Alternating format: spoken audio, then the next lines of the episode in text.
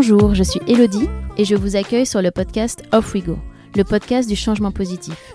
Vous entendrez ici des discussions inspirantes autour des différents objectifs de développement durable développés par l'ONU avec celles et ceux qui s'y consacrent aujourd'hui.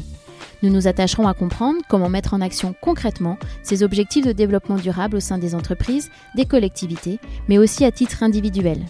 Car c'est ensemble que nous ferons de cette décennie la décennie du changement positif, celle de l'action. Les opportunités sont multiples et passionnantes. Bienvenue dans un monde durable. Alors, off we go!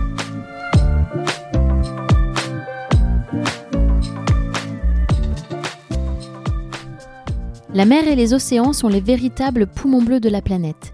Ils produisent 50 à 75% de notre oxygène et capturent 30% du CO2 émis. Sans eux, nous ne pourrions pas respirer. Mais ce poumon est à bout de souffle. Les activités humaines en sont la cause directe. Chaque année, pas moins de 8 millions de tonnes de plastique finissent dans les océans, soit par seconde 253 kilos de plastique qui finissent en microparticules, avec des conséquences dramatiques pour la faune et la flore, mais aussi pour l'homme.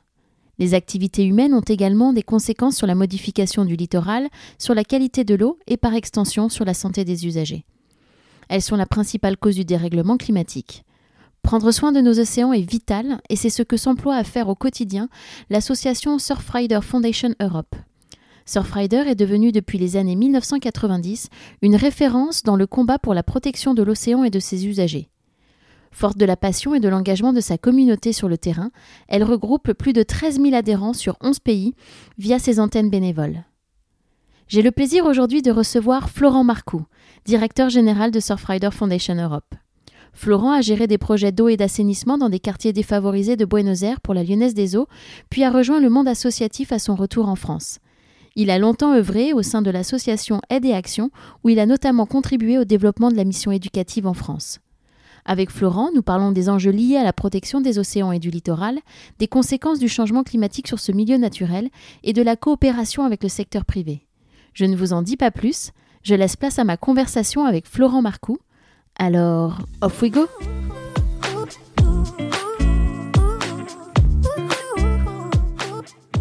Bonjour Florent. Bonjour. Merci euh, d'avoir accepté d'être au micro euh, d'Off We Go aujourd'hui. Je suis euh, ravie de pouvoir échanger avec vous, d'autant plus que nous nous rencontrons dans les bureaux de Surfrider, qui se situent dans une région chère à mon cœur, puisqu'ils sont au Pays Basque, à Biarritz. Et votre association œuvre pour la protection des océans et du littoral, et donc participe à protéger ce bel endroit, mais pas que évidemment, et nous allons parler de tout ça lors de notre conversation. mais d'abord, pour commencer, est-ce que vous pourriez vous présenter et nous expliquer un peu votre parcours? Oui, tout à fait. Merci en tout cas de cette opportunité. C'est un plaisir de vous accueillir ici, effectivement, à Biarritz. Donc moi, je m'appelle Florent Marcoux, euh, j'ai 48 ans et j'ai un parcours, on va dire, peut-être euh, certains qualifieront d'atypique, je ne sais pas, mais en tout cas d'abord avec une formation un peu classique, académique, euh, avec une école de commerce réalisée, mais suite à ça avec des volontés de partir à l'étranger. Et donc je suis parti en Amérique latine m'installer, sur laquelle je suis resté en Argentine pendant 4 ans. Mhm. J'y suis arrivé sans parler l'espagnol, donc ça a été un premier défi, mais bon, c'est toujours euh, sympa hein, finalement d'apprendre une langue, une langue nouvelle. Et voilà, et euh, j'ai commencé mon parcours en Argentine pendant 4 ans au sein de la Lyonnaise des Eaux, qui avait gagné la concession d'eau à l'époque, début des années 90, hein. donc euh, gestion de l'eau potable et de l'assainissement à, Buenos Aires. Donc j'y ai travaillé pour essayer de mettre en place des systèmes adaptés pour les populations les plus défavorisées, donc dans les bidonvilles, les quartiers défavorisés, etc. Ensuite, je suis rentré euh, à Paris. Et euh, j'ai commencé à monter euh, une entreprise, on va dire une agence. C'était un peu dans une phase de transition, mais j'ai eu quelques petites missions. Mais très vite, j'ai basculé dans le secteur associatif en fait. J'ai intégré une ONG internationale qui s'appelle Aide et Action. Voilà, j'y ai exercé, j'y suis resté 10 ans, j'ai exercé plusieurs fonctions, notamment celle de directeur France pendant 4 ans, et puis ensuite euh, la mise en place, euh, c'était assez intéressant, assez novateur, je pense, à l'époque. Ça l'est d'ailleurs toujours dans le secteur associatif, mais d'une fonction de qualité, de démarche qualité, donc d'amélioration continue au sein de sa structure, au sein de, de, l'équipe internationale, donc d'aide et internationale. Toujours pour des, c'est souvent les raisons personnelles, hein, les choix personnels qui me guident dans les grands changements de, vie. Euh, donc je suis venu euh, m'installer euh, avec ma famille au Pays Basque. Je suis d'origine du Pays Basque hein, et, et, ma femme aussi également, en l'occurrence. et suite à ça, j'ai intégré, j'ai postulé à Surfrider qui va chercher à l'époque son directeur adjoint, son directeur exécutif. Et ça fait maintenant presque 8 ans que je suis à Surfrider et j'en suis devenu le directeur général donc en, en 2018. Voilà en quelques mots. Et est-ce que vous vous souvenez à, quand remonte euh, votre déclic Ou si ça n'a pas été un déclic, quel a été le, processus qui vous a amené à, vous engager sur ces, sur ces sujets? Je, ne pense pas qu'il y ait un déclic, c'est plutôt un processus. J'ai presque envie de dire que je suis tombé dedans par hasard, et après, ça m'a plus quitté, ça c'est sûr. Euh, donc je suis tombé dedans par hasard en Argentine, euh, en recherche d'un stage d'abord, mais j'ai trouvé un stage pour faire des études, des rapports, une analyse de la situation de l'eau potable dans certains bidonvilles de la capitale, euh, donc de l'Argentine, donc euh, à Buenos Aires. Et donc je suis tombé dans ce développement humain ou dans le développement sociétal, moi j'aime bien dire, qui est un peu finalement le fil rouge de mon parcours, avec euh, cette aide aux populations les plus défavorisées sur les problématiques majeures que sont l'accès à l'eau potable, hein, parce que c'est source quand même de maladies à 80%, grosso modo puis ensuite des actions, donc on est plus sur la solidarité internationale, les enjeux d'accès à l'éducation euh, et de qualité de l'éducation dans le monde, et pour aujourd'hui être plutôt sur des enjeux environnementaux. Mais tout ça, finalement, euh, a une ligne rouge, euh, finalement un fil conducteur qui est celui du développement sociétal. Mais c'est presque par hasard au démarrage, et puis après une passion qui est née et qui s'en est, qui, s'est enchaînée finalement. Est-ce que vous pouvez nous présenter donc Surfrider un peu plus en détail et, et notamment ses engagements? Oui, bien sûr. Alors, Surfrider, on a fêté nos 30 ans en période Covid, donc c'était pas facile. on a fêté nos 30 ans l'année dernière en, 2020. c'est un euh, anniversaire quand même. C'est un anniversaire quand même. Euh, voilà, donc on est né en 1990. Euh, on a été créé en 1990 notamment par Tom Curren, triple champion du monde à l'époque, qui vivait sur la côte basque il y a eu un facteur déclencheur, euh, j'ai envie de dire, avec euh, euh, une, décharge à ciel ouvert qui s'est assez massivement, suite à des intempéries un peu plus fortes que d'habitude, déversée sur, sur la côte atlantique et qui est venue inonder toute cette, cette côte basse, qu'elle soit espagnole ou qu'elle soit française. Et c'est suite à ça que Tom Curren, avec d'autres surfeurs, ont décidé de créer, de s'organiser finalement pour défendre leur terrain de jeu. Et tout est parti comme ça en 1990. 30 ans après, on est une organisation qui a bien grandi. Euh, on est une organisation avec toujours des surfeurs ou des passionnés de l'océan un peu en colère et euh, qui essaient de se battre pour défendre leur terrain de jeu et qui le font euh, en actionnant, je dirais, en ayant une approche un peu holistique hein, finalement. L'idée, c'est finalement d'activer tous les leviers qui sont à notre disposition pour maximiser nos chances de résultat, pour maximiser l'impact qu'on pourrait obtenir sur le terrain. Ça veut dire qu'on va à la fois combattre les atteintes, les pollutions qu'on peut constater sur le terrain au quotidien de l'océan, pollution bactériologique, pollution chimique, des projets qui vont détruire des écosystèmes, des littoraux, etc., voire mettre euh, en danger des usages et des usagers. C'est la partie plus militante. On s'appuie pour ce faire sur euh, presque 50 équipes bénévoles dans 12 pays européens qui ont cette expérience finalement ou cette expertise empirique, qui constatent ce qu'il y a et qui peuvent se mobiliser. Pour ce faire, on peut aller jusqu'à euh, combattre en justice. Hein. On a l'approche légale aussi qui, est dans, notre, nos gènes et, dans nos façons d'agir depuis longtemps. Donc c'est la partie plus activiste, plus militante. Et on a tout un travail d'influence de nos sociétés euh, pour les faire évidemment évoluer dans un sens où demain il y aura moins d'atteintes à l'environnement euh, océanique ou littoral. Et là, de nouveau, on va essayer d'interagir avec les trois grandes parties prenantes de toute société les institutions, euh, celles qui déterminent finalement le cadre réglementaire. Et là, il y a un enjeu de plaidoyer important. Nous, on assume complètement le mot de lobby. C'est un lobby d'intérêt général, mais c'est un travail de lobby. Un travail aussi avec le secteur marchand, qui est lui aussi euh, facteur de pollution, parfois de façon très importante, et qui doit changer, euh, doit faire évoluer un certain nombre de pratiques industrielles ou commerciales. Et bien entendu, un travail aussi avec le citoyen, parce qu'on est tous les uns et les autres des pollueurs. Et il faut qu'on arrive à changer notre comportement du quotidien pour minimiser cet impact, euh, voire devenir euh, un petit peu plus respectueux de l'océan et, du littoral. Et toute cette approche voilà, systémique, on euh, la focalise sur trois grands enjeux socio-environnementaux sur lesquels on structure notre activité, nos projets, nos campagnes. La problématique des déchets aquatiques, particulièrement les déchets plastiques. Les enjeux de qualité de l'eau et de santé des usagers. J'évoquais très rapidement tout à l'heure les problématiques de pollution bactériologique, pollution chimique, pollution biologique aussi, dérèglement de la biodiversité, etc. et les enjeux d'aménagement du littoral. Et cette thématique est de plus en plus en interaction avec le changement climatique. Alors, les liens entre océan et changement climatique sont finalement très nombreux, évidents, donc c'est très transversal pour nous. Mais il y a un enjeu un peu spécifique avec euh, l'aménagement du littoral, parce que le changement climatique et toutes les stratégies, qu'elles soient d'adaptation, qu'elles soient d'atténuation, viennent bouleverser nos littoraux. On n'y est clairement pas préparé.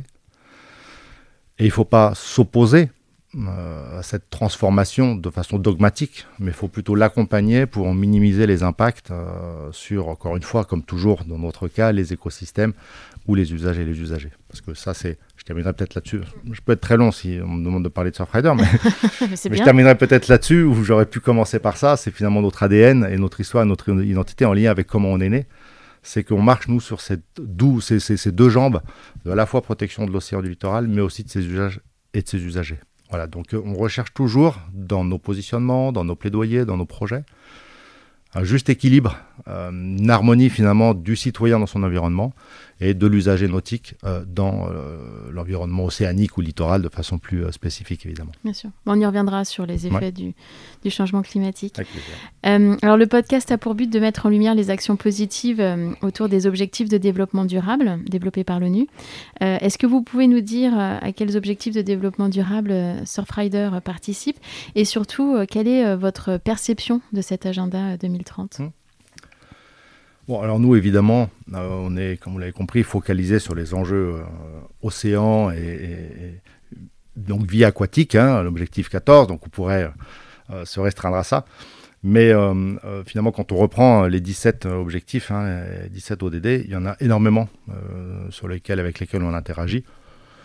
Il y a une certaine logique à ça, euh, parce que tout est interconnecté, mais c'est d'ailleurs en ce sens-là que ces ODD ont été pensés, avec une certaine transversalité, donc euh, mhm. c'est tout à fait logique avec ça. Alors je me suis amusé à faire un peu le, recensement, parce que c'est pas forcément exhaustif, mais il y a notamment tous les enjeux d'éducation, de, d'éducation, mhm. alors éducation de qualité, mais comme je l'ai dit, la pédagogie est très importante chez nous pour faire évoluer le citoyen dans son comportement. Les sensibiliser. Les sensibiliser, donc mm. c'est aussi un enjeu euh, d'éducation de qualité, et y compris d'accès à cette éducation un peu spécifique, qui est celle de l'éducation au développement durable. Mais il y a aussi euh, l'ODD 6 hein, sur euh, les eaux propres et l'assainissement, un enjeu majeur d'interaction et de pollution, en tout cas de risque parfois de pollution de, notre, de notre océan. On pourra revenir dessus parce que ça a été des combats pendant très longtemps sur Fraser. Ça le reste, mais c'est vrai que la situation s'est quand même améliorée, en tout cas au moins en Europe. L'énergie, énergie propre, euh, donc bien sûr, on évoquait les stratégies d'atténuation du changement climatique. Euh, c'est très important euh, d'accompagner cette transition énergétique. Et nous, on est particulièrement vigilants à tout ce développement d'énergie renouvelable sur l'espace maritime. Mais également, évidemment, on porte des plaidoyers très forts pour stopper et abandonner purement et simplement tout ce qui est exploitation ou exploration offshore, qui reste encore malheureusement parfois à l'agenda. Il y a aussi la consommation et la production responsable. Donc là, on retourne sur les enjeux de sensibilisation, d'éducation, euh, mais aussi d'accompagnement des entreprises dans de nouvelles façons de faire. Voilà. Euh, la lutte contre le changement climatique, je l'évoquais, a priori, on reviendra dessus. Donc euh, voilà. Et y compris le partenariat. Mais je sais aussi que c'est peut-être un sujet qu'on pourra aborder, mais c'est un sujet clé aussi, je trouve, et c'est très intéressant qu'il mm. soit, soit abordé dans, ces ODD. Mm. Et justement, est-ce que vous pouvez nous détailler un petit peu les grands enjeux de la protection des océans et, et du littoral? Je vais d'abord détailler en priorité ceux que nous, nous abordons, parce que c'est vrai qu'il peut y en avoir d'autres. Euh, il y en a notamment un qui est majeur, à la limite je vais l'évacuer tout de suite, mais c'est celui quand même de, de, la protection de la biodiversité marine aquatique en tant que telle, avec des problématiques par exemple de surpêche. Il y a des euh, ONG, euh, amis, consoeurs, qui sont euh, très focalisés sur ces sujets-là et qui les abordent de façon plus spécifique. Donc nous, on n'est pas très spécialisés ou focalisés sur ces enjeux de protection de la biodiversité en tant que tel. On les aborde de façon un peu connexe sur des dérèglements parfois de la biodiversité, l'impact que ça peut avoir sur les usagers, etc. Donc ça, c'est un enjeu majeur, mais on n'y est pas, nous, plus spécifiquement. Nous, comme je l'ai dit tout à l'heure, on concentre nos efforts sur trois enjeux socio-environnementaux. Donc le premier, les déchets aquatiques. Alors les déchets aquatiques, la problématique majeure, c'est la pollution plastique. 80-90% hein. des déchets qu'on va retrouver dans l'environnement et notamment dans l'océan ou sur nos plages, c'est de la pollution plastique. Donc c'est à ça qu'il faut euh, s'attacher et euh, concentrer euh, nos efforts et nos moyens.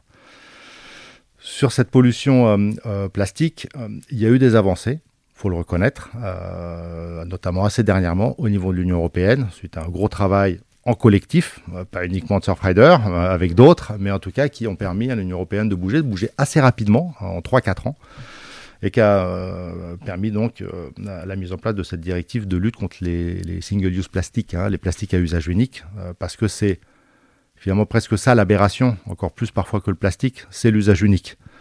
c'est tous ces produits mm. Voilà, qu'on va parfois utiliser quelques secondes. parfois quelques minutes, ou parfois en tout cas une seule fois dans sa vie, et après qui devient un déchet, ça c'est vraiment une aberration, et la plupart de ces produits-là sont, sont, sont, en plastique. Donc là, cette directive euh, sur, sur 2019 de, de l'Union européenne était très intéressante parce qu'elle demande l'interdiction purement et simplement d'un certain nombre de plastiques à usage unique à tous ces États membres. Donc ça, c'est une bonne chose. Mais il reste encore des enjeux, des sujets euh, sur euh, l'usage unique et sur d'autres problématiques plastiques, notamment les, les, microplastiques, qui sont un peu en dehors du scope encore aujourd'hui au niveau médiatique, au niveau politique. Donc, donc il y a à la fois un travail de mise en œuvre de la directive européenne qui reste important, hein, accompagner et mettre la pression sur les États membres euh, pour que cette euh, directive s'applique de façon euh, rapide.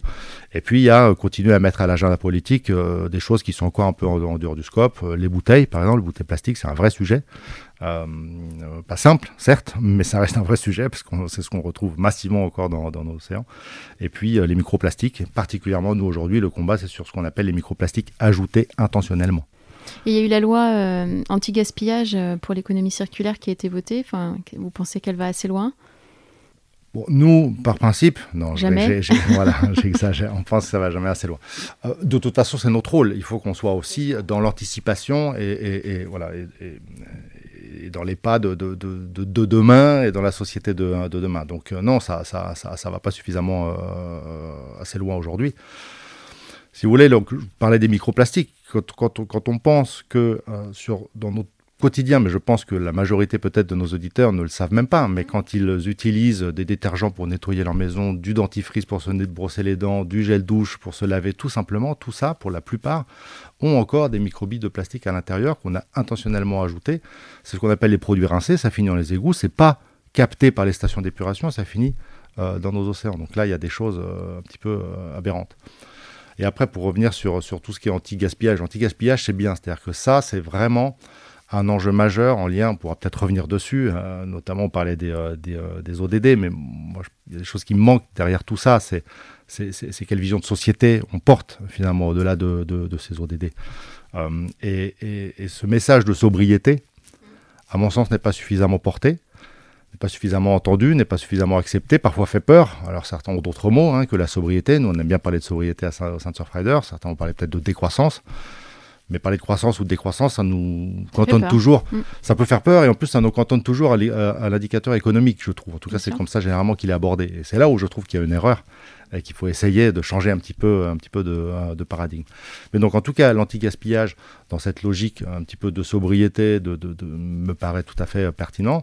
Sur le recyclage, on ne va pas dire que c'est une mauvaise chose, bien entendu que le recyclage est important, mais nous, on est là-dessus beaucoup plus circonspect et on dit attention, ça ne peut pas être le message majeur à faire passer. Et aujourd'hui, on se bat contre ce message qu'on entend énormément, beaucoup porté par le lobby industriel, qui grosso modo, bien sûr, partage et est obligé aujourd'hui de partager cette idée que il ne faut plus qu'on retrouve des déchets dans notre environnement ou dans l'océan. D'accord, mais la solution ne peut pas passer par 100% de récupération des déchets, de tri et de recyclage. Ce n'est pas vrai, notamment sur le plastique. On est dans l'incapacité, on sera dans l'incapacité quand on voit les courbes de production de plastique au niveau mondial qui, année après année, continuent d'augmenter, d'augmenter, d'augmenter. Voilà, donc euh, il ne s'agit pas uniquement de recycler, il ne s'agit pas uniquement de remplacer par du bioplastique. Non, il faut réduire drastiquement notre consommation, notre production à la source de ces produits à usage unique, de, tous ces plastiques-là. Donc c'est des vrais changements de consommation et de mode de société. Voilà, mm. il y a exactement. C'est-à-dire qu'il faut qu'on adapte nos modes de consommation à une vision de la société. Et c'est ça qui est, je trouve, euh, qui est très difficile. Alors, euh, euh, la critique, on peut se l'adresser à nous-mêmes en tant qu'ONG, parce que c'est pas simple et on a notre rôle là-dessus. Mais je pense que ce qu'on n'a pas réussi à faire collectivement en tant que société, c'est construire cette vision d'une société un peu plus durable et qui donne envie. Voilà ce que j'allais dire. Voilà, que ce soit positif. ça soit positif. Et que ça donne euh, envie d'aller dans cette voie et, voilà, et d'embarquer euh, Exactement. Je pense qu'on mobilise, mm. l'histoire nous montre qu'on mobilise quand même des foules entières plutôt sur quelque chose de positif que sur de la destruction. Et voilà, et ça, ça, c'est un vrai sujet à mon sens. et peut-être, voilà, ça, manque un peu dans, dans, dans les ODD à l'heure actuelle. vous me demandiez d'ailleurs, j'avais pas complètement répondu à cette question-là, mais ce que j'en pensais? Ça va dans le bon sens déjà, c'est très bien euh, d'avoir. Ça existe, exactement, ça a le mérite d'exister, de se fixer des objectifs, un certain nombre d'indicateurs, d'avoir enfin une approche assez systémique d'ailleurs, dont je parlais tout à l'heure, transversale, donc ça c'est plutôt de très bonnes choses. Bon, euh, c'est la suite des OMD. Euh, les OMD ont eu leurs résultats, mais ont été aussi limités dans un certain nombre de résultats, les objectifs du millénaire, pardon. Euh, donc bon, euh, voilà, c'est pas parce qu'on décrète ça, il y, a, quand même une base de volontariat derrière dans le suivi, dans la mise en œuvre euh, par les États de ces différents engagements ou de ces différents objectifs. Et puis il n'y a pas cette approche justement de vision sociétale.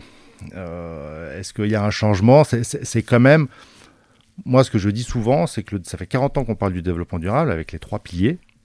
À mon sens, on n'a jamais mis en place de développement durable ce n'est pas vrai. On a toujours finalement la mise en place du concept de développement durable a été, on reste sur un seul et unique indicateur qui est celui économique, le point de richesse, le point de PIB.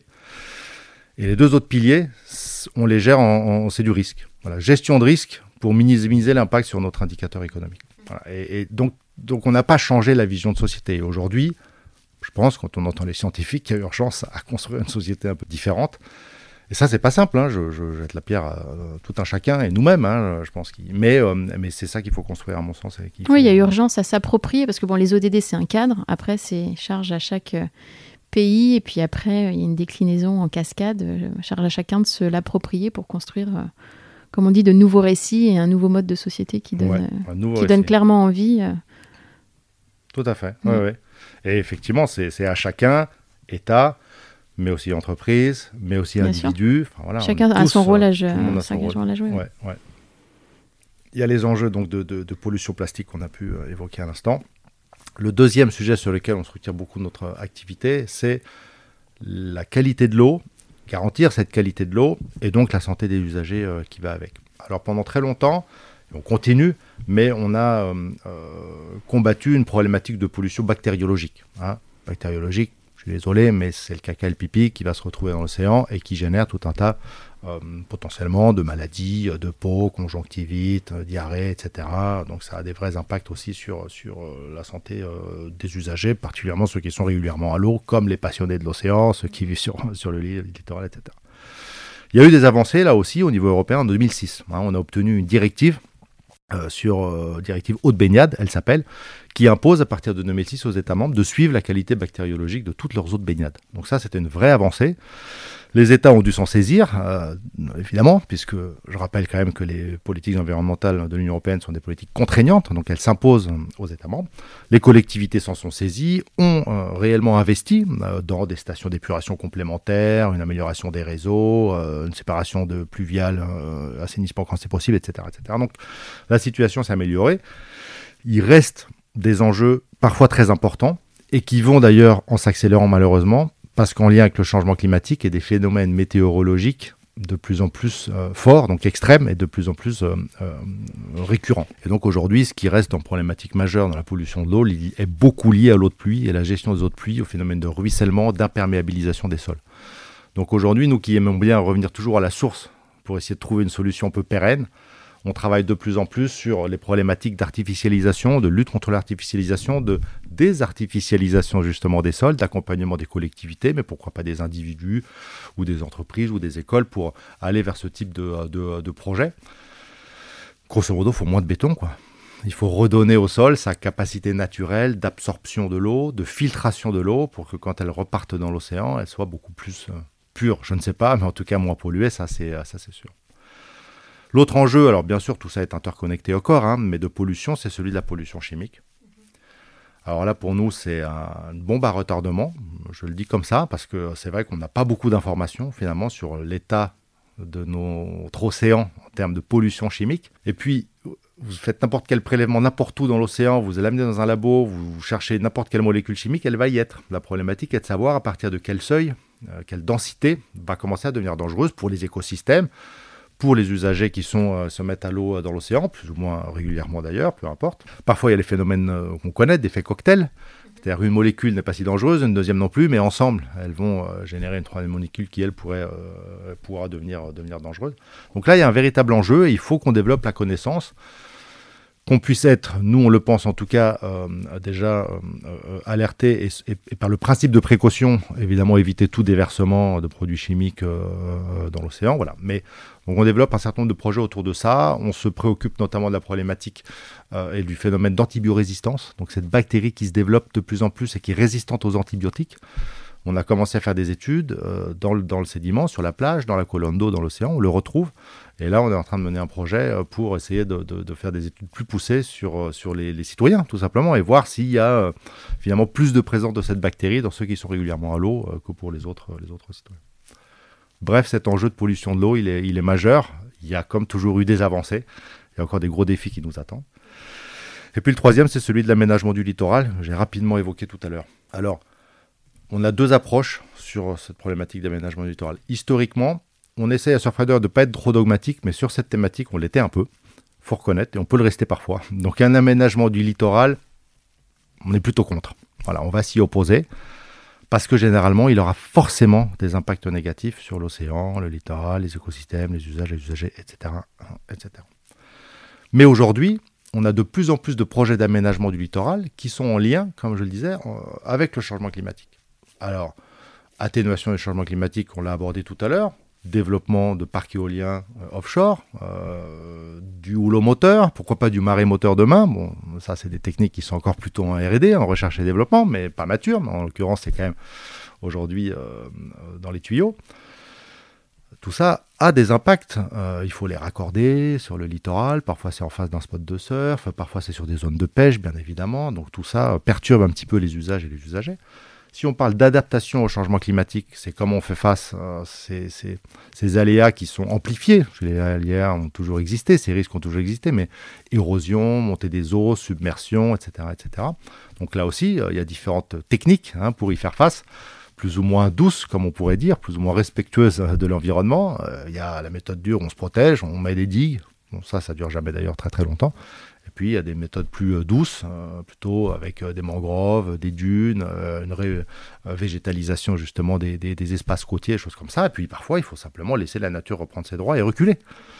Bon bah tout ça, c'est pas simple et ça nous, ça le, ça serait un peu stérile de s'y opposer. On n'a pas s'y opposer. Il faut accompagner cette transformation du littoral nécessaire au phénomène climatique. Et ça passe, à notre avis, par du cas par cas parce que euh, une zone euh, sableuse, euh, voilà, une, côte sableuse n'est pas, il n'y aura pas les mêmes réponses que plutôt sur des falaises, que sur une zone urbanisée ou plutôt naturelle, etc., etc. Et donc c'est du cas par cas et c'est plutôt renforcer nos processus de dialogue, de concertation, d'implication et de mobilisation des citoyens dans la prise de décision sur de ces projets-là. Et aujourd'hui, là, il y a une vraie défaillance à notre avis euh, sur le cadre réglementaire, euh, il y a des choses qui sont faites, hein, euh, il y a des, y a des, mais souvent ça vient trop tard. C'est-à-dire généralement il y a concertation et dialogue quand il y a projet. S'il y a projet, on l'a compris, c'est que la décision est prise. Je pense qu'il faut associer plus en amont les, les citoyens aux décisions sur ce type de projet-là. Et une partie de vos actions porte, comme vous l'avez dit, sur la protection des usagers, puisque Surfrider a été donc créé par des surfeurs. Est-ce que vous pourriez revenir sur les dangers qu'il y a pour ces usagers? Donc, il y a premier danger qui me vient à l'esprit, c'est le danger sanitaire. Voilà, purement, purement et simplement, un vrai danger sanitaire euh, d'exposition de notre corps en tant qu'usager euh, voilà, euh, à des pollutions bactériologiques, à des pollutions chimiques, aux pollutions par les déchets, mais les déchets aquatiques, notamment les déchets plastiques, c'est de la pollution chimique. Hein. les déchets plastiques, on le sait, ils se fragmentent, ils deviennent des, petits morceaux, puis ensuite des micro-particules, euh, puis des nanos, puis, etc. Euh, donc l'enjeu sanitaire, il est, majeur. Voilà, il est, euh, clé, il est toujours d'actualité et, il nous préoccupe particulièrement sur les problématiques de pollution chimique dont je parlais tout à l'heure, où c'est des pollutions plus invisibles, c'est des impacts sanitaires plutôt à moyen long terme, c'est pas immédiat. Quand on a une pollution bactériologique, l'impact sanitaire il va être immédiat. On va avoir le lendemain une conjonctivite, une diarrhée, bon voilà. C'est pas le cas pour, euh, les pollutions chimiques et donc c'est sans doute, euh, enfin ça nous inquiète plus. Il y a un, un, enjeu sur la pratique elle-même. Alors pour différentes raisons, qui est un vrai challenge d'ailleurs qu'on a en interne et des discussions qu'on peut avoir dans notre propre communauté. À exiger de nos leaders politiques, euh, de nos institutions, qu'ils soient à niveau local, national, européen, voire international, plus de qualité euh, de notre océan, de nos eaux de baignade, etc., eh bien, on peut obtenir plus de fermeture et donc de restriction de l'accès à l'océan. Aujourd'hui, ça se passe. On est ici euh, à Biarritz, sur la côte basque. Souvent, j'entends des personnes dire Oh là là, mais de toute façon, la qualité de l'eau, c'est catastrophique, c'est pire qu'avant. regarde, maintenant, ils ferment, ils ferment les plages. Non. Aujourd'hui, euh, moi, je pense que ça va mieux qu'avant. Il y a eu, comme je l'ai dit, des investissements. Je parle du bactériologique. Il y a vraiment eu des efforts qui ont été faits. Aujourd'hui, on ferme les plages parce qu'on a de l'information. Donc, il y a un vrai monitoring. Les collectivités s'en sont saisies, essayent d'obtenir durant la nuit, hein, pendant la période estivale, il y a un vrai travail, euh, nuit après nuit, jour après jour, de suivi euh, de la qualité des eaux de baignade et pour s'assurer que tous les touristes et tous les citoyens qui vont aller à l'eau le lendemain matin le fassent en, voilà, en bonne situation et en, sûreté. Euh, et quand c'est pas le cas, quand il y a un risque, quand il y a le dépassement d'un certain nombre de seuils, ils ferment les plages. voilà. Mais donc si on accélère ce type de demande, y compris sur les enjeux chimiques, peut-être qu'on va vraiment avoir un accès à la plage euh, restreinte. Et puis il y a le troisième risque qui est en lien avec la pratique, qui est celui parfois de l'aménagement du littoral. Il faut savoir que construire une digue, c'est pas anodin. Ça bouleverse euh, complètement les, circuits. Euh, moi, je suis pas l'expert de Surfrider, donc euh, je, laisserai mes experts éventuellement donner des, détails plus précis et plus techniques. Mais en tout cas, voilà, ça va bousculer la courantologie, etc. Et donc, ça peut casser une houle, ça peut casser une vague. et donc, si c'est juste à côté d'un sport de surf, il y a déjà des exemples malheureux hein, dans le monde ou ici qui le montrent. Vous avez créé euh, les initiatives Océane, qui sont euh, un des programmes phares euh, de votre fondation. elles réunissent depuis 20 ans des milliers de bénévoles à travers le monde autour d'un objectif commun, lutter contre l'augmentation des déchets aquatiques. Est-ce que vous pouvez nous en parler un petit peu plus en détail? Oui, avec plaisir. C'est vrai que c'est assez emblématique chez nous, ce programme-là. C'est, il est le plus ancien pour nous, presque le plus ancien avec un autre qui s'appelle Coastal Defenders. Mais euh, il, il, nous permet aujourd'hui de mobiliser pas loin de 100 000 personnes par an. Je ne parle pas d'une situation Covid, vous vous en doutez, à travers la planète. Euh, qui effectivement vont se retrouver sur différentes euh, zones littorales, des plages, mais aussi des lacs, des rivières, y compris en ville, pour nettoyer. Mais en fait, ils ne nettoient pas. En tout cas, ce n'est pas l'objectif du programme. Ça, c'est très important le nettoyage, ou en tout cas la collecte, euh, le ramassage de déchets qu'on va réaliser, c'est un prétexte pour sensibiliser les citoyens qui vont participer donc euh, à ce programme. Rien de tel réellement de vivre cette expérience, de pendant une heure ramasser, y compris sur les quais de Seine à Paris, pour ceux qui nous écoutent qui sont à Paris, ou sur une plage, et voir la quantité de mégots, de euh, coton-tiges, de, de, bouchons, de bouteilles plastiques, etc., etc., c'est généralement très impactant.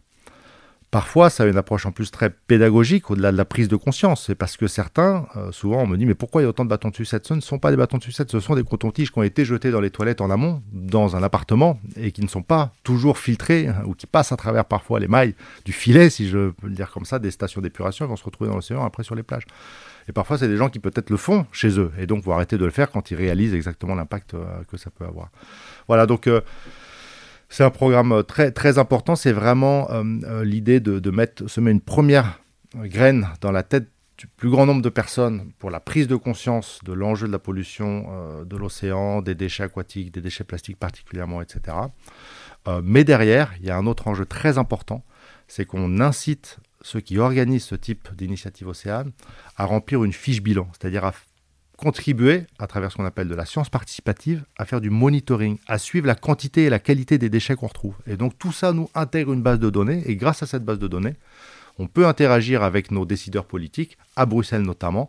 Et pendant des années, on a montré quels étaient le top 10 des déchets qu'on trouvait sur nos plages, et on les retrouve dans euh, cette euh, européenne dont je parlais sur euh, les plastiques à usage unique d'il y a deux ans maintenant.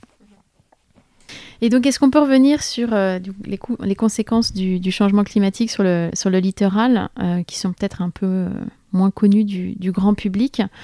Alors, quelles sont les, causes et conséquences et, quel lien y a-t-il voilà, Et quelles sont vos initiatives dans, dans ce domaine? Oui, c'est. je commencerai peut-être par le lien, parce que je pense que ce lien, il n'est pas suffisamment connu. En tout cas, c'est ma perception, c'est notre perception actuelle. Il faut clairement parler du poumon bleu. Si vous interrogez quelqu'un dans la rue, je pense, en lui demandant à votre avis comment vous respirez, souvent on va vous parler de l'Amazonie, de la forêt, ce fameux poumon vert. Mais peu de gens vont vous répondre du poumon bleu grâce à l'océan. Plus de 50% de l'oxygène qui est produit sur notre planète et qu'on respire au quotidien est issu euh, de l'océan. Voilà. Euh, alors en plus, c'est un, c'est un, donc c'est évidemment, on l'aura compris, absolument vital. C'est, 50% de notre respiration, on la doit à l'océan. Donc c'est absolument vital. Et en plus, voilà, c'est, un acteur clé de la machine climatique.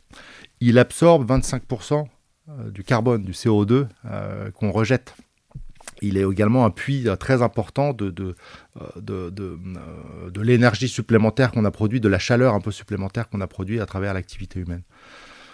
Bref, tout ce qui va fragiliser l'océan bah, fragilise la machine climatique et donc renforce le phénomène de réchauffement climatique. Il, peut y avoir un effet vertueux et pour le moment, il y a sans doute un effet vicieux. Voilà, vous voyez, donc c'est ça, c'est clé de comprendre ce, lien, cette interaction. Nous, on avait un slogan à un moment qui disait euh, euh, euh, Océan en bonne santé, climat protégé.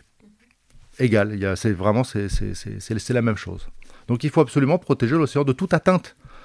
Et là, on peut revenir sur les pollutions chimiques, on peut revenir sur les pollutions avec les déchets aquatiques, les déchets plastiques, etc.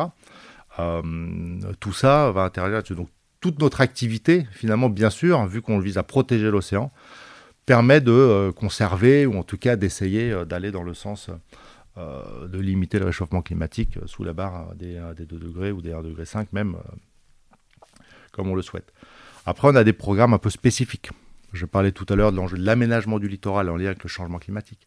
Donc là, on essaye, nous, d'expérimenter des nouvelles façons de dialoguer parce que c'est bien beau de critiquer euh, le cadre de concertation qui est parfois donné, c'est vrai on le fait, mais d'un autre côté, quand on se plonge dans cette problématique-là de concertation, de démocratie locale, de démocratie participative, c'est pas simple. Euh, donc euh, voilà, donc nous on essaye aussi d'expérimenter des nouvelles façons de faire avec des collectivités locales, avec d'autres associations, avec le secteur de la pêche notamment, et pour essayer de montrer qu'il est possible peut-être de construire ensemble des projets plus vertueux, en tout cas en en limitant les impacts sur, sur l'environnement. On a d'autres types de projets un peu spécifiques. Je ne l'ai pas évoqué parce que c'est un enjeu transversal, mais l'enjeu du transport maritime, il est clé. 80-90% aujourd'hui du transport de marchandises au niveau mondial, il est fait par bateau. Alors c'est clairement pas le moyen de transport le plus polluant si on ramène à la tonne transportée et au rejet de CO2. Mais c'est 90%, donc en valeur absolue c'est énorme. Et euh, ce, moyen de transport, euh, marchandises ou, passagers, est en train de se développer. Donc euh, il, augmente. Donc ça va augmenter dans les prochaines années. On a lancé un programme un label, on a créé un label qui s'appelle Green Marine Europe, avec les armateurs, pour les armateurs. Et donc l'idée est de certifier, euh, de lancer un processus de certification pour celles qui le souhaitent, qui permet de faire rentrer ces armateurs dans une logique de progrès, d'amélioration sur leurs pratiques, euh, sur la gestion de leurs bateaux, sur tout un tas de domaines, que ce soit les rejets, les émissions hein, euh, de gaz à effet de serre, donc il y a le CO2, mais il y en a d'autres, le NOx, le SOx, la gestion des déchets, euh, le démantèlement des bateaux, la nuisance sonore, bref, tout, tout est abordé dans ce label, dans Green Marine Europe. Et donc, bien sûr, il y a une contribution assez forte à la réduction de l'impact sur le changement climatique du transport maritime, qui, comme je vous le disais, est majeur sur, sur le transport de marchandises et passagers, encore une fois, hein, les deux sont concernés. L'objectif euh, de développement durable euh, numéro 17 parle des partenariats. Euh, est-ce que vous pensez que des partenariats, notamment avec le, secteur privé et les ONG, ce type de partenariats sont possibles? Quelle est un peu votre vision sur ce sujet? Ah oui, alors c'est un, un sujet qui me passionne, moi, à titre personnel, mais qui nous préoccupe aussi beaucoup plus globalement au sein de Surfrider. Donc oui, je pense qu'il est possible, d'une part, mais je pense même qu'il est souhaitable. Alors pas n'importe quel partenariat, pas n'importe comment, bien entendu, euh, il y a des conditions derrière tout ça, mais euh, on part du principe que le secteur marchand est un acteur majeur de nos sociétés à l'heure actuelle, bien entendu, c'est qu'en termes d'emploi, euh, et, on ne peut pas faire cette transition sans eux. Donc nous, on se, donne, et on pense qu'on a notre responsabilité aussi, dans notre rôle d'accompagner à cette transition, d'accompagner aussi, y compris le secteur marchand. Donc on a une approche, euh, si vous voulez, qui va essayer de combiner trois façons de faire. La première, c'est que on va rester dans un rôle euh, de lanceur d'alerte qui est souvent une ONG. et on estime qu'aujourd'hui, on ne peut pas dire qu'on ne sait pas.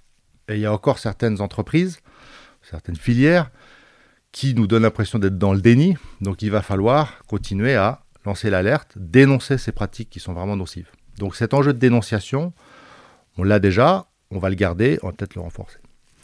Mais on estime qu'on a un vrai rôle aussi dans l'accompagnement de cette transformation et de cette transition. On sait vers où on veut aller. Ça, c'est notre plaidoyer, c'est notre exigence, c'est le lobby qu'on peut faire. Mais cette vision entre aujourd'hui et demain, euh, il faut accepter euh, d'avoir une phase de transition et d'accompagnement. Donc nous, on accepte de travailler, de collaborer avec des entreprises qui ne sont pas forcément exemplaires. C'est pas ce qu'on attend d'elles. Je trouve que ça serait d'ailleurs un peu prétentieux, parce que nous-mêmes, on ne l'est pas. On fait de notre mieux en tant qu'individu, même en tant qu'ONG. Euh, voilà. Mais par contre, une entreprise qui reconnaît sa responsabilité, euh, qui reconnaît l'impact nocif qu'elle peut avoir, et qui se lance sincèrement dans une démarche d'amélioration de ces pratiques-là, nous, ça nous intéresse d'échanger avec elle, de travailler et d'accompagner cette transformation et transition. Et généralement, d'ailleurs, l'apprentissage, il est commun. Hein. Euh, on apprend vraiment euh, les uns des autres. Il y a une troisième voie sur laquelle on réfléchit et qu'on va sans doute développer euh, assez prochainement. C'est celle de faire émerger aussi des entre guillemets nouveaux business, en tout cas des nouvelles entreprises. Peut-être aujourd'hui start-up, mais demain entreprise, pourquoi pas, qui sont beaucoup plus euh, vertueuses euh, ou en tout cas cohérentes avec euh, la protection de l'océan ou de l'environnement de façon plus générale. Mhm.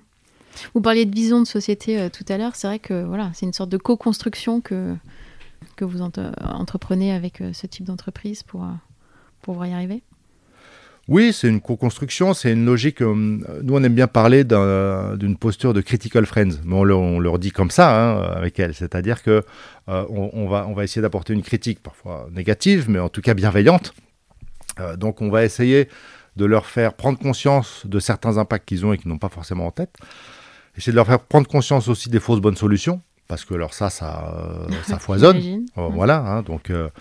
Bah, ne serait-ce que, enfin pour nous, tous les substituts ou les faux plastiques, ou les bioplastiques, ou les euh, biodégradables, toutes ces choses-là, pour nous, c'est une fausse bonne solution, puisque je ne reviens pas sur tout ce que j'ai dit tout à l'heure, mais l'importance absolue de réduire euh, notre consommation et notre production euh, d'un certain nombre d'usages de, uniques, hein, de produits à usage unique. Voilà. Donc on va les accompagner là-dessus. On ne va pas jusqu'à faire des préconisations, ce n'est pas notre rôle, puis là on va manquer d'expertise, mais après on a des partenariats aussi ou des collaborations avec des structures qui sont en mesure d'aller challenger ou aider euh, des entreprises à faire évoluer leurs euh, euh, pratiques industrielles. Vous pouvez nous donner des exemples de, partenariats que vous avez eus? Oui, bien sûr. généralement, d'ailleurs, ils sont, ils sont pour ceux qui sont intéressés, ils peuvent les retrouver sur, sur notre site. Hein. Il y a toujours, on a une information sur, sur nos partenaires. Alors, je vais essayer d'en donner des, différents ou des variés, euh, mais vous m'arrêterez aussi parce qu'encore une fois, je peux être très long. Euh, je pense à euh, RTE, c'est Réseau de transport électricité de France, une entreprise un peu spécifique parce qu'elle a monopole sur le transport d'électricité, certes, mais ce qui est très intéressant avec eux, c'est que on a mis en place une collaboration par rapport à un enjeu commun qui est celui du dialogue territorial dont je parlais. Toutes ces entreprises liées à l'énergie, euh, que ce soit la production, que ce soit sur le transport, se retrouvent confrontés à ces enjeux de dialogue par rapport à un projet euh, d'énergie marine. ce qui nous concerne, c'est les énergies marines hein, qui, nous, qui nous préoccupent, euh, parce que bien souvent, c'est elle vers elle que parfois l'État, les collectivités vont se retourner pour réaliser finalement cette concertation. Voilà. Donc ensemble, on échange sur nos pratiques, sur nos bonnes pratiques, sur nos moins bonnes pratiques, sur les enjeux qu'on peut y voir, pour essayer d'améliorer nos processus de dialogue, et puis l'information aussi réciproque sur euh, l'enjeu de tel ou tel endroit, euh, sur tel ou tel projet et euh, comment il pourrait se passer. voilà, donc il y a vraiment un apprentissage ensemble, une co-construction, comme vous le disiez tout à l'heure, vraiment très intéressante et fructueuse. donc on se nourrit l'un l'autre et on avance et on progresse ensemble. ça, je trouve ça très intéressant. on a un partenariat avec la Massif, euh, depuis un certain nombre d'années. Ce qui est intéressant avec la Massif, c'est qu'ils ont, ils ont, ils ont, ils ont accepté aussi de nous soutenir sur, sur différents types de programmes, et y compris, euh, là, on est en train de, de de, de, nous aider sur le lancement de nouvelles activités. Ça, c'est pas toujours simple, c'est pas toujours évident. Hein. Je parlais tout à l'heure des pollutions euh, chimiques, mais on a d'autres types de programmes. On est en train de discuter avec eux c'est ça que je voulais peut-être noter à travers ce partenariat-là, c'est des, des, entreprises qui acceptent aussi de nous soutenir dans une logique de, collaboration, de soutien financier peut-être un peu classique, mais par contre à l'écoute aussi des enjeux, des enjeux futurs, euh, et euh, euh, donc de nous aider à lancer parfois des programmes qui sont un peu en incubation, comme nous on aime bien dire chez nous. Voilà, un, dernier peut-être qui me vient, que je trouve un peu aussi intéressant. Biotherme. Hmm. Donc entreprise cosmétique, c'est des collaborations toujours difficiles ou délicates pour Surfrider. Parfois qui peuvent surprendre, effectivement, on avance pas à pas. Mais on a pris le temps avec eux, ça a pris vraiment de longs mois d'échanges pour comprendre euh, leur engagement, leur sincérité dans leur engagement, dans leur modèle de transformation dont je parlais tout à l'heure, qui était vraiment là. Il y avait déjà des choses. Et euh, ce que je voulais mettre en, avant dans cette collaboration, que je trouve assez, euh, assez intéressante, c'est que on les a beaucoup challengés, nous, sur l'usage unique, sur le packaging, en fait. Donc il y avait beaucoup de travail de leur part sur la composition, etc. Et sur le packaging c'est l'usage unique qui, pose problème. C'est ça le gros défi euh, de, notre, société, de notre société de consommation. Pas que, hein, je veux dire, mais en tout cas, c'est un défi majeur. Et ils ont accepté de relever le défi. Et euh, ils ont été accompagnés par euh, une entreprise qui aide un peu, une agence qui aide un peu à faire, à faire ça. Et ils ont lancé il y a quelques mois le premier euh, cosmétique euh, avec du refill, c'est-à-dire euh, réutilisable. enfin, voilà, un flacon réutilisable. Alors c'est un flacon, oui, c'est même pas un flacon, c'est-à-dire que dans, dans, dans, le magasin, vous pouvez avoir le gros flacon et vous allez effectivement remplir. Exactement, ah, tout à fait. Mm. Donc c'est en test en Espagne, et a priori ça devrait être développé dans d'autres pays européens au niveau, au niveau planétaire, je crois qu'il l'appelle la, la, la, The Blue Fountain. voilà, et ça montre la co-construction, donc notre capacité pense que c'est important à retenir. Évidemment qu'il faut être très euh, soucieux euh, du greenwashing, on parle beaucoup de ça.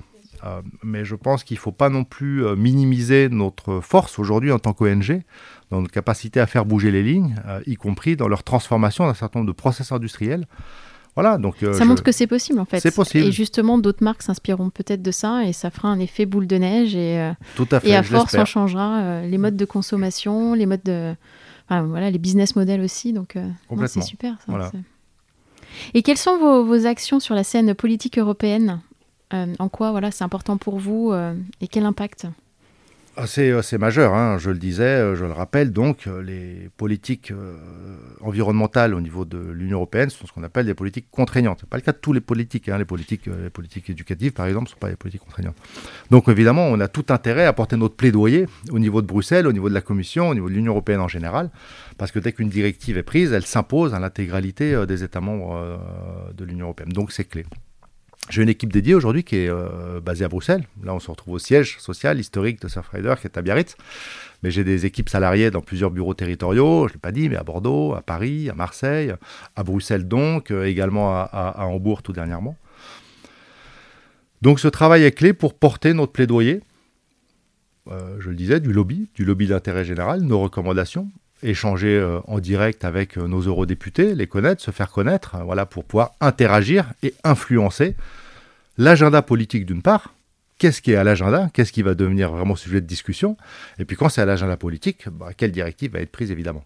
Et après, il y a aussi une autre étape qui est celle de la mise en œuvre. Donc on n'est plus tant avec Bruxelles ou avec l'Union européenne, mais plutôt avec les États membres, la déclinaison de ces directives dans les droits nationaux ou dans leur application sur le terrain, etc. Donc on a aussi ce rôle, nous, de remonter d'informations sur le terrain. Ça, c'est des choses que Bruxelles valorise beaucoup. Ils ont d'ailleurs un programme qui s'appelle le Life Operating Grant, dont on est bénéficiaire, et qui vise, bien sûr, à soutenir des projets, mais qui vise à renforcer la société civile dans sa structuration et dans sa capacité de faire finalement le lien entre le terrain et les décisions politiques au niveau européen. ça, c'est, ça, c'est très intéressant. Donc il y a ce côté vraiment d'influence, de plaidoyer, de lobby, je vais dire assez classique en tout cas qu'on peut imaginer. Mais on a aussi, nous, la chance d'avoir intégré deux groupes d'experts, alors bien sûr c'est en interaction avec ce travail de plaidoyer, hein, sur les enjeux de qualité de l'eau et sur les enjeux des déchets aquatiques. On est très peu d'ONG à siéger dans ce groupe d'experts et donc on y apporte nos données. Je parlais tout à l'heure, on a parlé des initiatives Océane, de ce travail aussi de monitoring, de capter de la donnée. Bah ça, par exemple, on, fait partie d'un groupe d'experts au niveau de, de, Bruxelles et de l'Union européenne, et on peut y porter ces messages-là, ces données-là, qui viennent du terrain, grâce à la mobilisation de notre réseau bénévole, grâce à cette science participative qu'on est en capacité de, mettre en place. Et qu'est-ce que je peux faire en tant que, particulier pour agir et avoir un impact positif? C'est une question que, j'aime bien poser parce que je trouve que ça permet de rendre concret euh, un peu euh, les choses et, c'est vrai que voilà, les gens peuvent être un peu perdus et de temps en temps pas savoir par où commencer. Donc voilà, à votre avis, en tant que particulier, qu'est-ce que je peux faire?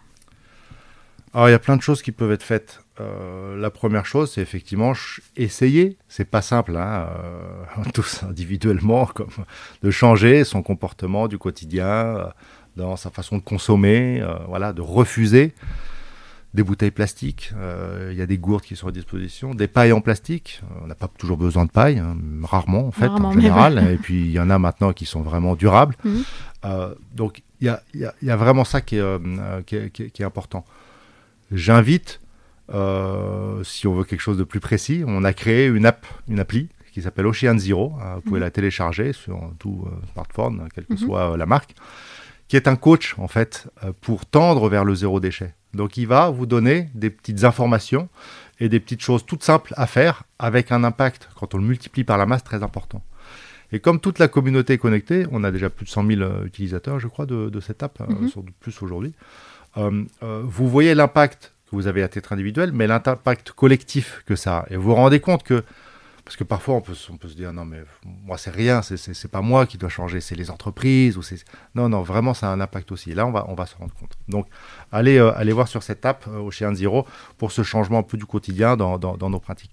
Il y a un deuxième qui est celui quand même de la alors c'est lié à ça, hein, mais de la consommation. Hein. Il n'y a, pas juste dans son quotidien, mais quand on est dans un supermarché aussi, ou, justement dans quel supermarché, où est-ce qu'on va s'approvisionner, ça a aussi un changement important.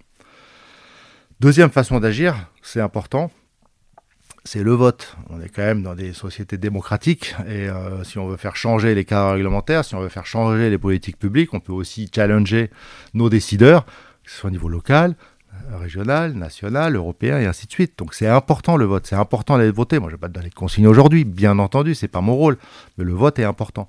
Et vous pouvez quand même interagir ou interpeller ou en tout cas voter avec euh, ceux qui seront plus en phase avec vos revendications, vos propres, revendications. Nous, c'est un enjeu qu'on a, notamment sur le niveau européen. On a un programme qui s'appelle Voice for the Ocean. À chaque élection européenne, donc là on prépare celle de 2024, on lance un programme de sensibilisation au niveau européen, euh, de sondages également, et on porte ça auprès des candidats d'abord, et ensuite auprès des, euh, eurodéputés, une fois qu'ils ont été élus, pour que ça intègre l'agenda politique le plus en amont et qu'ils voient quelles sont les demandes des citoyens. Donc il y a ça. Puis je finirai l'acte de don, don de temps, don d'argent, il est très important. les ONG, allez, investissez-vous dans les ONG. Je ne parle même pas forcément de Surfrider. Investissez-vous dans les associations. C'est aussi un moyen de changer la donne. Encore une fois, don de temps quand on en a, dont d'argent quand on en a. Les deux sont très importants, les deux sont très utiles. Vous pouvez faire les deux d'ailleurs, ne euh, faut pas hésiter. N'oubliez pas que le don d'argent, en tout cas en France, il y a une défiscalisation. C'est le seul moyen que vous avez de flécher votre impôt, puisqu'on vous le défiscalise. Donc, en fonction du don que vous faites, euh, il y aura 70% de déduction. Euh, c'est de l'impôt que vous fléchez là où vous voulez, sur la cause qui, qui vous plaît. Si vous le donnez à l'État, ça sera utile, mais c'est l'État qui va décider où est-ce qu'il le met. Voilà. Qu'est-ce qui vous porte au quotidien? Ah, Moi, c'est l'humain. Donc, je suis sur la protection de l'environnement, mais moi, c'est l'humain, c'est l'histoire de mon parcours, c'est le fil rouge. Moi, c'est la relation avec l'autre, c'est le management dans mes responsabilités, euh, euh, c'est le lien euh, social que, tout ça génère. Surfrider, il y a vraiment un esprit de corps, un esprit de, communauté qui, est, très important. Moi, moi, moi c'est ce qui me porte. On met en place et on a impulsé, impulsé la mise en place d'un modèle de gouvernance partagée parle beaucoup des entreprises libérées, j'aime pas trop ce terme-là, mais en tout cas de gouvernance partagée, d'organisation plus horizontale dans la prise de décision, plus agile, pour être mieux en capacité de réagir à un contexte hyper mouvant, euh, mais, mais, mais aussi d'être plus en phase avec notre vision de la société. cette transition, elle va se faire ensemble. Donc on se l'applique à nous-mêmes et les prises de décision, on les fait ensemble ou on les, on les, on les, on les même, j'aime bien le principe de subsidiarité, elles sont prises. Voilà, il n'y a, a, pas de logique pyramidale. Et tout ça, euh, je, voilà, j'ai fait euh, de nouveau une digression sur ce sujet-là, simplement pour euh, montrer aussi que moi, ce qui m'anime, c'est ça, c'est cet esprit de corps, c'est ce lien social qui nous unit, c'est cette volonté de faire bouger les lignes. Donc c'est le côté humain, moi, c'est l'humain, c'est la relation humaine. Merci. Alors l'épisode touche presque à sa fin, mais avant de conclure, j'ai mes petites questions rituelles à vous poser. Qu'est-ce qui vous a inspiré récemment? Alors ça peut être un livre, une personne, un documentaire euh, ou autre chose. Bon, c'est peut-être un, j'y pense parce que ça fera un petit clin d'œil, euh, je pense à d'autres euh, podcasts que peut-être les auditeurs auront écoutés, mais je pense euh, à un livre, Le bistouri sur la tempe de Alexandre Brailovski, qui est quelqu'un. alors d'ailleurs, j'aurais pu citer Alexandre Brailovski en tant que personne aussi. Je le considère comme un de mes mentors, je dois le reconnaître, ou le confesser. C'est avec est directeur de, la, de la, responsabilité sociétale d'Engie et que j'ai donc interrogé dans ce podcast. Voilà, voilà qui est aujourd'hui le directeur de la responsabilité sociétale d'Engie, que j'ai connu il y a bien longtemps. On était ensemble à parcourir les bidonvilles de Buenos Aires et à mettre en place ces projets dont j'ai pu parler euh, dans mon parcours. c'est comme ça qu'on s'est connus. On a, on a baroudé ensemble donc dans, dans, dans, dans les rues et les quartiers difficiles euh, de, de Buenos Aires pour mettre en place des projets d'eau. Euh, voilà. Et il a écrit euh, un livre parce qu'il a, il a un parcours de vie absolument hallucinant. Donc je vous incite à aller le voir et vous découvrirez sa vie. Euh, de, il est médecin, c'est, son parcours ensuite, médecin sans frontières, médecin du monde, en Afrique, dans les Caraïbes. Voilà, il a baroudé partout. Il a, c'est voilà, assez incroyable. Donc, mm. Il a mentionné tout ça effectivement dans le, dans le podcast. Oui, j'imagine. que diriez-vous à ceux qui hésitent à se lancer, à s'engager dans cette démarche? Un conseil par où commencer? Je, ne sais pas, faut, faut, sauter le pas s'il y en a qui ont peur, mais moi j'ai, euh, je sais pas s'il y a des réticences. Moi je vois de plus en plus de personnes, je suis très sollicité par des demandes de, de, ne serait-ce que d'échange, de comprendre, de vouloir rentrer. Quand on ouvre un poste, on n'ouvre pas tout, tout, le temps, mais ça nous arrive quand même parce mhm. qu'on est plutôt en phase de croissance là de nouveau. On a énormément de CV qui nous arrivent. Moi j'ai plutôt l'impression qu'il y a une bonne dynamique et tant mieux. Moi je trouve que c'est voilà, c'est que du plaisir, quoi. C'est-à-dire que d'avoir vraiment autant de sens dans notre quotidien de travail, euh, c'est unique, mhm. moi je trouve. Après, on est tous des êtres humains, on n'est pas meilleurs que les autres, euh, on est un groupe qui vit avec ses difficultés. Voilà, faut pas non plus idéaliser le secteur associatif. Je le dis toujours à ceux qui veulent rentrer. Mhm. Voilà, mais, mais moi, j'y trouve un, énorme plaisir, c'est sûr. Puis alors, quand on a en plus la possibilité euh, d'avoir son travail sur la côte basque, et eh ben alors là. Bien entendu, évidemment. Et pour vous, à titre personnel, quel changement positif euh, voudriez-vous apporter euh, dans votre vie pour aller encore plus loin? Ah bah écoutez, c'est enfin, assez simple. Non, c'est pas simple, mais, mais je le sais, oui. Euh, j'ai fait comme, comme beaucoup, et, j'invite d'ailleurs chacun à le faire, à, faire mon, mon étude hein, de mon empreinte carbone hein, familiale. Hein. il y a des outils très bien qui sont faits, on parle l'ADEME aujourd'hui. Euh. donc allez-y, faites-le, parce que au-delà de voir ce que vous rejetez, ça permet de voir justement les postes les plus importants. Mhm. Moi, c'est la mobilité. Euh, aujourd'hui, j'ai au niveau vraiment mobilité professionnelle, euh, pour des déplacements, des missions, etc., je prends très peu l'avion. Donc ça, à ce niveau-là, c'est à peu près convenable. Par contre, on est en zone, euh, voilà, hein, ici rurale. Euh, je suis dans un petit village, mais en province, mm. et je sais très bien que mon déplacement domicile-travail tous les mm. jours. Alors, avec le Covid, j'ai beaucoup réduit. Ça, c'est une bonne chose. Et je pense qu'il va falloir qu'une des solutions que j'ai déjà, c'est le, le, le, télétravail et plus de télétravail et puis de passer au véhicule électrique euh, très rapidement quand ça sera plus, plus, plus peut-être encore plus pratique, mais en tout cas, voilà, même si on sait que c'est pas forcément encore une panacée. Il faut réduire de nouveau, comme toujours, réduire. Donc en tout cas, ça c'est euh, mon challenge à moi, c'est l'impact chez moi au niveau changement climatique, il est encore sur, sur ma mobilité. Pourriez-vous dire à nos auditeurs où retrouver euh, l'actualité de Surfrider? Oui, plein d'endroits. Le site internet, n'hésitez pas, www.surfrider.eu, ça c'est simple. Une fois que vous y êtes, vous pouvez d'ailleurs vous abonner à notre newsletter. Vous aurez régulièrement des informations sur ce qu'on fait. Et puis les réseaux sociaux. Bien mhm. Vous retrouverez du Surfrider Europe. À pas confondre avec Surfrider tout court. C'est nos amis des États-Unis. Vous pouvez les mhm. suivre également. Mais sinon, suivez-nous Surfrider Europe, que ce soit Instagram, Twitter, Facebook ou LinkedIn. Merci beaucoup, Florent. Merci beaucoup à vous, Elodie. À bientôt. Merci d'avoir écouté cet épisode. Vous retrouverez toutes les références dans la barre de description du podcast. N'hésitez pas à le recommander autour de vous et à le partager sur vos réseaux sociaux. Si vous voulez continuer la conversation ou vous tenir informé de l'actualité du podcast, retrouvez-moi sur Off We Go le changement positif sur Instagram et Facebook. Et n'oubliez pas que la meilleure façon de soutenir le podcast est de laisser des étoiles et des commentaires sur les plateformes, et notamment sur Apple Podcast. Je vous retrouve dans 15 jours pour un nouvel épisode, et d'ici là, mobilisons-nous. À très bientôt.